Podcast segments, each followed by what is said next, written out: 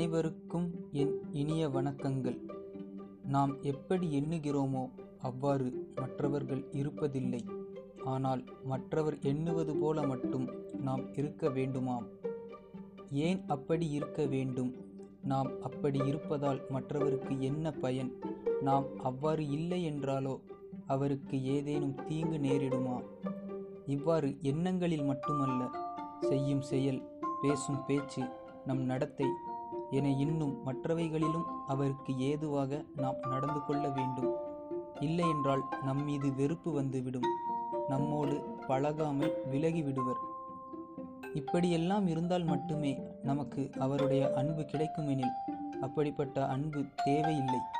நாம் உண்டு நம் வேலையுண்டு என்று இருந்து விடுவதே மிக நன்று.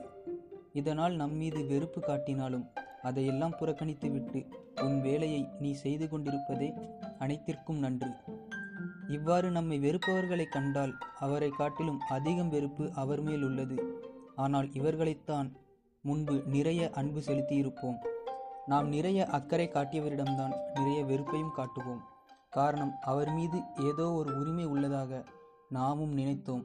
அவர்களும் வழிவகுத்திருந்தனர். நம் உரிமை அவருக்கு மட்டுமே இருக்க வேண்டும் என்று ஆனால் நாம் வேறு யாருடனாவது அன்பு காண்பித்தால் நம் மீது கோபம் வந்துவிடும். அதன் உச்சக்கட்ட வெளிப்பாடுதான் வெறுப்பு. இந்த வெறுப்பு நம் மீது அவருக்கு எழுவதற்கு முதல் காரணம் நம் மீது உள்ள அன்புதான். உரிமையின் வெளிப்பாடே ஆகும். நாமும் அவரிடம் சற்று பொறுமையாக எடுத்து கூறியிருப்போம். ஆனால் அவர்கள் கண்களுக்கு நாம் செய்த சிறு தவறு மட்டுமே தெரியும். அதை தவறென்றும் சொல்லிவிட இயலாது.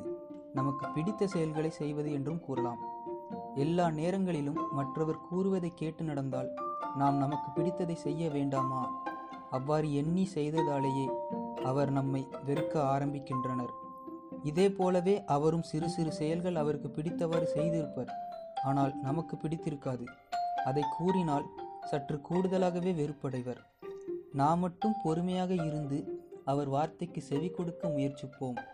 ஆனால் அவரோ நம் வார்த்தையில் பத்தில் ஒன்று கூட கேட்க மறுப்பர். நாம் எவ்வளவுதான் அவருக்கு ஏதுவாக நடக்க விரும்பினாலும் ஒரு கட்டத்திற்கு பிறகு நம்மாலும் அவ்வாறு இருக்க இயலாது. அதன் காரணமாகவே இருவருக்கும் இடையே புரிதலின்மை காணப்படுகிறது. புரிதலின்மை இருப்பதினாலேயே வெறுப்பு தோன்றுகிறது.